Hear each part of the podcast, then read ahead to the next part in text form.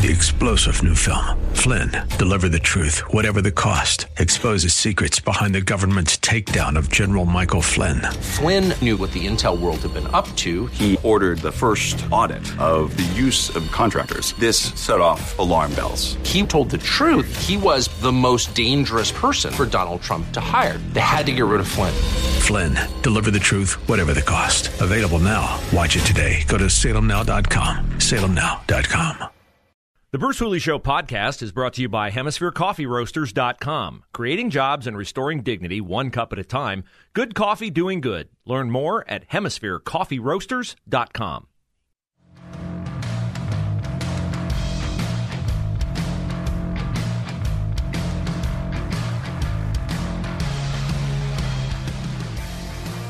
Well, politics nationally often intersects with life locally. And that was certainly the case last night at Genoa Church in Westerville. An awesome evening for an inside look at the political process and how we will reduce a field of six viable Republican Senate candidates down to one in May to run against most likely Tim Ryan in the fall for the right to succeed Rob Portman as one of Ohio's two United States senators. I was there, fortunate to be a part of it. It was a great night. Many of you were there. I had the chance to meet many of you, and we're going to spend a lot of time talking about that event at Genoa last night. Moderated expertly by Hugh Hewitt and Aaron Baer of Center for Christian Virtue. And I'd like to open the phones at the start of the show today, which I don't do very often, but it's important to me that we get more than just my perspective today, although you'll get my perspective and liberal um, recounts replays of what the candidates had to say last night. Our number is 844 Talk 989. 844 Talk 989. You can email the show, bruce at 989theanswer.com. So we had closest to Hugh Hewitt on stage, and this is a, this is a little inside baseball for you, okay? All the candidates are very concerned with any perceived advantage another candidate could get. They're extremely competitive. They all believe genuinely they are the best person to run in Rob Portman's spot on the GOP side of the ticket to oppose most likely Tim Ryan. So they don't want anything to happen subliminal, overt that would marginalize their appeal to the crowd. Now, this was a decidedly Christian conservative crowd, as you might expect, because we sold a lot of tickets on this station. Center for Christian Virtue sold a lot of tickets on its website. Genoa Church, I'm sure they publicized the event in house. You got a lot of people who go to Genoa are going to be there. So it's a decidedly Christian conservative audience. It's not a 100% accurate picture of all Republican voters, but I think it's a consequential section of Republican voters. So they actually randomly drew in the presence of representatives from all six candidates for where people would sit on stage. And I don't know if you want to be first or last or somewhere in the middle, but this was how they were positioned on the stage. Closest to Hugh Hewitt was Jane Timken, then Matt Dolan, state senator, then Mike Gibbons, then J.D. Vance, then I do a mental picture in my mind then J.D. Vance, then Josh Mandel, then Bernie Moreno. By the way, let me just say right out of the chute, Aaron Light, producer of the Bruce Hooley Show. I, know Center for Christian Virtue was in on this. I don't know how much heavy lifting you did on everything last night. It was a phenomenal event. Everything looked great. I just want to commend you on your contributions last night. Everything was all buttoned up. You were phenomenal. Thank you very much. I had nothing to do with the way it looked, but thank you. Well, did you have anything to do with Bernie Moreno's socks? Because Bernie Moreno definitely was rocking a strong sock game last night. Did you notice Bernie socks? I did. I did. He was wearing a, a blue suit, a red tie, and black socks with kind of like white polka dots. But did you see what was on them? I did not. Okay, I, I didn't get that close of a look. I did not. I like a man with fancy socks because I'm prone to fancy socks myself. Uh, former uh, ESPN personality Herm Edwards uh, the first ever guest on my sports radio show in Cleveland was strong with a sock game. If you vote for sock game, Bernie won last night. But I digress. So here's my impression of all the candidates last night. Okay, I've said this before. I will say it until the end of the campaign because he's not going to change. If Josh Mandel were a diet, he would be the Atkins diet because it is red meat all the time with Josh Mandel. It's steak for breakfast, probably raw, probably rare. The redder he can get the meat, the better Josh Mandel likes it. If you want to know who's going to say the quiet part out loud and say it really loud, it's Josh Mandel. Uh, some of his more headline grabbing statements last night, which this is this is how Josh Mandel operates, okay?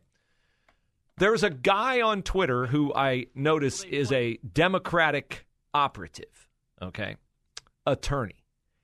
And he's taking all the clips last night of Josh Mandel's sound bites that he thinks the attorney, the Democratic attorney, thinks are crazy, lunatic, unhinged, where Josh says, I don't believe in the separation of church and state. I think the election was stolen from Donald J. Trump.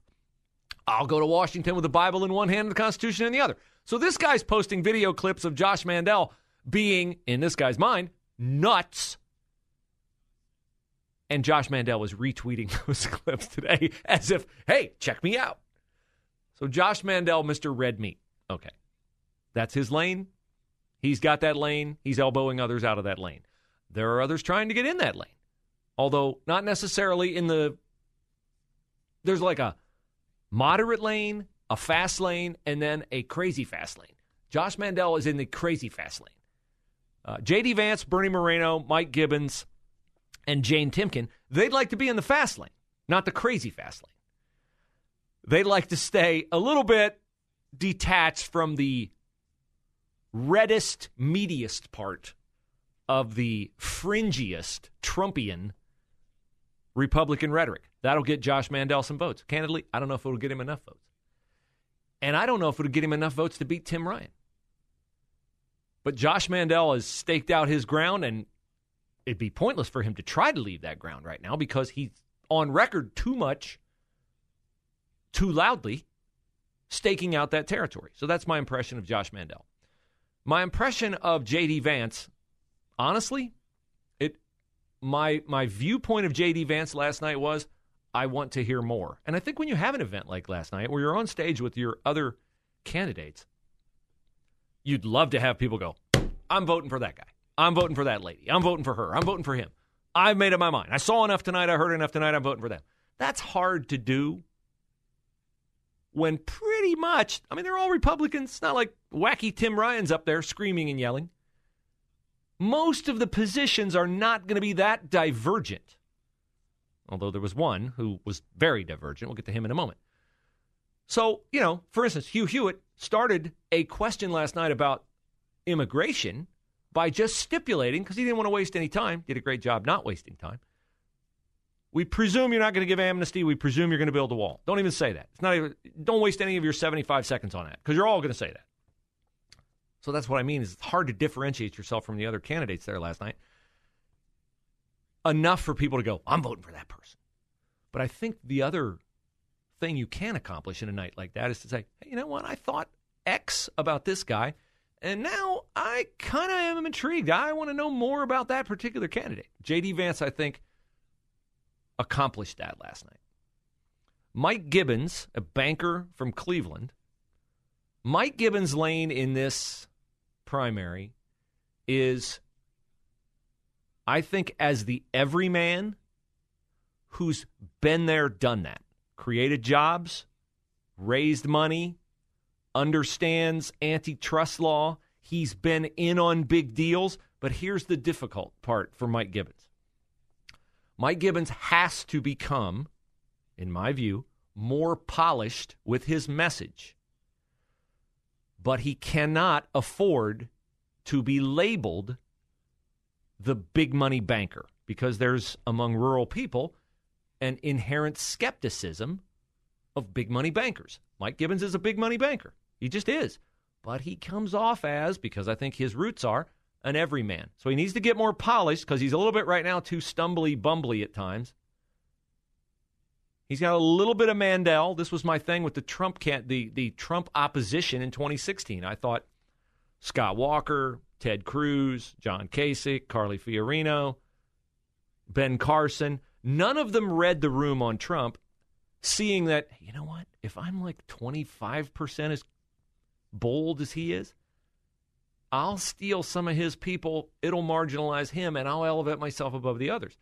None of them recognized that, and by the time they did, Trump already had the nomination. Mike Gibbons has enough Josh Mandel in him, enough red meat Republican in him, but he has to get more smooth in his delivery. Jane Timken. When I listen to Jane Timken, I feel like I'm listening to a career politician who is saying exactly what I would expect a career politician to say. Now, she will push back on that. Her campaign will push back on that. They will say she's never been elected anything. How can you say she's a career politician? Because you don't have to be uh, a genius in Stark County politics or in Stark County or Northeast Ohio to know that the Timken name is royalty. Jane Timken is royalty in Northeast Ohio. I have no problem with anybody who's rich. Rich people create jobs. Mike Gibbons made that point quite articulately last night, by the way. I don't hate rich people. I've never worked for somebody who wasn't richer than me, neither have you. Rich people make the country run. Rich people take risks. Risk, rich people drive our economy. You want to ruin our country, and Joe Biden does, then you disincentivize rich people to take risk. And that's what he's going to do with his policies. But Jane Timken is much more career politician than she would have you believe. And she overstates, in my opinion, everything on this show is my opinion. She overstates Donald Trump's allegiance to her. She overstates it. I understand why she does. I'm just saying she does. Matt Dolan He's exactly what I said he was since the day he announced his candidacy. He's doing what someone should have done in 2016 in the Republican field of 18 candidates that Trump ended up emerging from. Matt Dolan has a lane in this primary that no one else wants to be in, and that is he's another Rob Portman. I'm just not sure that anybody wants to vote for that lane. We'll find out. As I've said before, Matt Dolan, whose family owns the Cleveland Guardians, I believe the money Matt Dolan will spend on this campaign will ultimately be proven better spent on a power hitting third baseman for his baseball team. But we'll see. And lastly, not because he finished last, but because I just happened to get to him last, is Bernie Moreno. Bernie Moreno has been on this show, I think, three times. Uh, Bernie, I had him on the second time, the third time because he went to the border, and I thought that was important to have him on after he actually had eyes on the border. Bernie Moreno last night also left, accomplishing the same thing as J.D. Vance. I think a lot of people left last night going, I want to know more about that guy with the socks. I want to know more about him because he got the biggest applause of the night when he talked about how our Republican governor and our Republican supermajority let down the state of Ohio and crippled our economy with lockdowns in the pandemic. That resonated with people. And that's, there were a lot of answers last night that resonated with Christian conservatives, but that answer from Bernie Moreno, as a businessman, as somebody who said that from day one of the pandemic shutdown, that answer is going to resonate across Ohio with rural voters and I think with people in cities. And that's Bernie Moreno's appeal, a guy who's an immigrant from Colombia who became a citizen, did it the right way, and he also made a lot of friends last night when he said, People who want to come here illegally and then become citizens, nobody's more offended by that than people who came here legally and became citizens. So, as we go forward, we're going to play the opening statements from each. We're going to play answers from each. I want to know what you thought last night. 844 Talk 989, 844 Talk 989. We're heavy on the intersection of national and local politics today on The Bruce Hooley Show.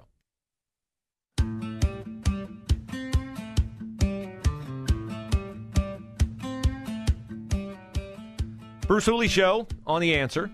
Take us with you wherever you go. iHeartTuneInRadio.com app. You can download our app. Search 989 FM, The Answer, in the iTunes and Google Play Store. Uh, I've covered most every big sporting event there is World Series, Super Bowl, Olympics. Last night was my first big political event it was pretty cool. And I'm into it. And I hope you were there. By the way, one of the things I looked forward to today was the alternate universe reporting of what happened last night at Genoa Church from Columbus Dispatch, Cleveland Plain Dealer, Cincinnati Enquirer, USA Today. I knew the reporting would bear no actual resemblance to what happened, or it would be twisted, molded, shaped, manufactured, magnified to make conservatives look like crazy people. And I was not disappointed. I will talk about that a little later on in the show. 844 Talk 989 right now. I'd like to talk to you, specifically Kevin in Glenford. Kevin, welcome to the Bruce Hooley Show. Hey, thanks, Bruce. I wasn't at the event last night, but I have spoken and met just about all these candidates except for J.D. Vance. haven't mm-hmm. I've never met him, but you know, I'm, as a military guy, I do like Josh as far as military, a little portion of military, and I do like, like you call it, the fast lane. And kind of need that in this country right now. No, he's in the crazy fast lane. He's in the crazy fast lane. Josh Mandel says stuff that other people go, "Huh?" After meeting him, I'm kind of I kind of like Bernie the best. Yeah, talking to Bernie. Bernie's um, personable. His, Bernie's very personable guy, very real guy, and built a couple multi-million or billion dollar businesses from yeah. scratch. Yeah, yeah. Bernie is the guy who has uh, has the goods. I mean, he doesn't need this. He's. I genuinely believe from meeting him myself that he's doing it out of a heart issue. I've talked to people close to him and said, "Okay, why is he doing this? If this doesn't work, what's next?" And they're like, "What's next?" He's going back to private business. Like he's doing this because he really wants to do it. And I and I think that's what his plan is. I think he genuinely cares. I do too. I like he came from nothing and did it the right way and has worked hard to get where he is. Yeah, Bernie Moreno in Cleveland. Look, I worked in Cleveland, actually in Cleveland for five years. I worked for the Plain Dealer for 18, but I was based here, so I wouldn't purport that my 18 years at the Plain Dealer gave me the same kind of on site insight into Cleveland politics and what it's like to live there if you're a Republican that I got when I lived there for five years. For Bernie Moreno to start the companies that he started in Cleveland and for people in Cleveland to speak about him the way they speak about him, knowing his politics because he's never tried to hide that he's a conservative, is a pretty amazing thing for Bernie Moreno being able to reach across the aisle. That's something that I think is going to be important because here's the one it's not it's not uh, maliciously disingenuous for Senate candidates to answer a question. What would you do blank blank blank? What would you do to fix immigration? What would you do to fix the border? What would you do to fix the botched withdrawal, the humiliating bug out, as Hugh Hewitt called it last night? Perfect term. Biden's bug out from Afghanistan. They're one, they get elected. They're one of a hundred. There's really not a lot they can do. I mean, they can if they're a transformational leader, they can go to Washington, get other people on board. Sure, that's that's the ideal. But the chances are there's not a lot they can do, or they certainly can't promise they're going to do on a certain issue. But the one thing they can do is figure out a way to reach across the aisle and get things done with people who think differently than they do. You know, Mike Gibbons last night kept saying, we need a filibuster proof majority in the Senate and the House. And I'm like, I don't think there is a filibuster in the House, is there? Maybe there is. But you're not going to, oh, yeah, sure. Give us, give us 90 senators. That'd be great. Not practical. So I like answers that are practical. Now, some of Josh Mandel's answers, they're not practical. You're going to put Mark Zuckerberg in prison? People applauded that. That's a terrible answer. I'll tell you why next. Three star general Michael J. Flynn, head of the Pentagon Intelligence Agency, knew all the government's dirty secrets. He was one of the most respected generals in the military. Flynn knew what the intel world had been up to, he understood its funding. He ordered the first audit of the use of contractors. This set off alarm bells. The explosive new documentary, Flynn, Deliver the Truth, Whatever the Cost, uncovers the facts behind this scandal. Flynn told the truth. He was the most dangerous person for Donald Trump to hire. I find out the worst enemy that I'm going to face in my life is right here in America. They took my assessment and they wanted me to change it. And I was like, I'm not changing it. They had to get rid of Flynn. With in depth interviews, archival footage, and never before seen personal records of the man behind the headlines. I just felt like I was drowning. Flynn, deliver the truth, whatever the cost. Available now. Watch it today. Go to salemnow.com. Salemnow.com.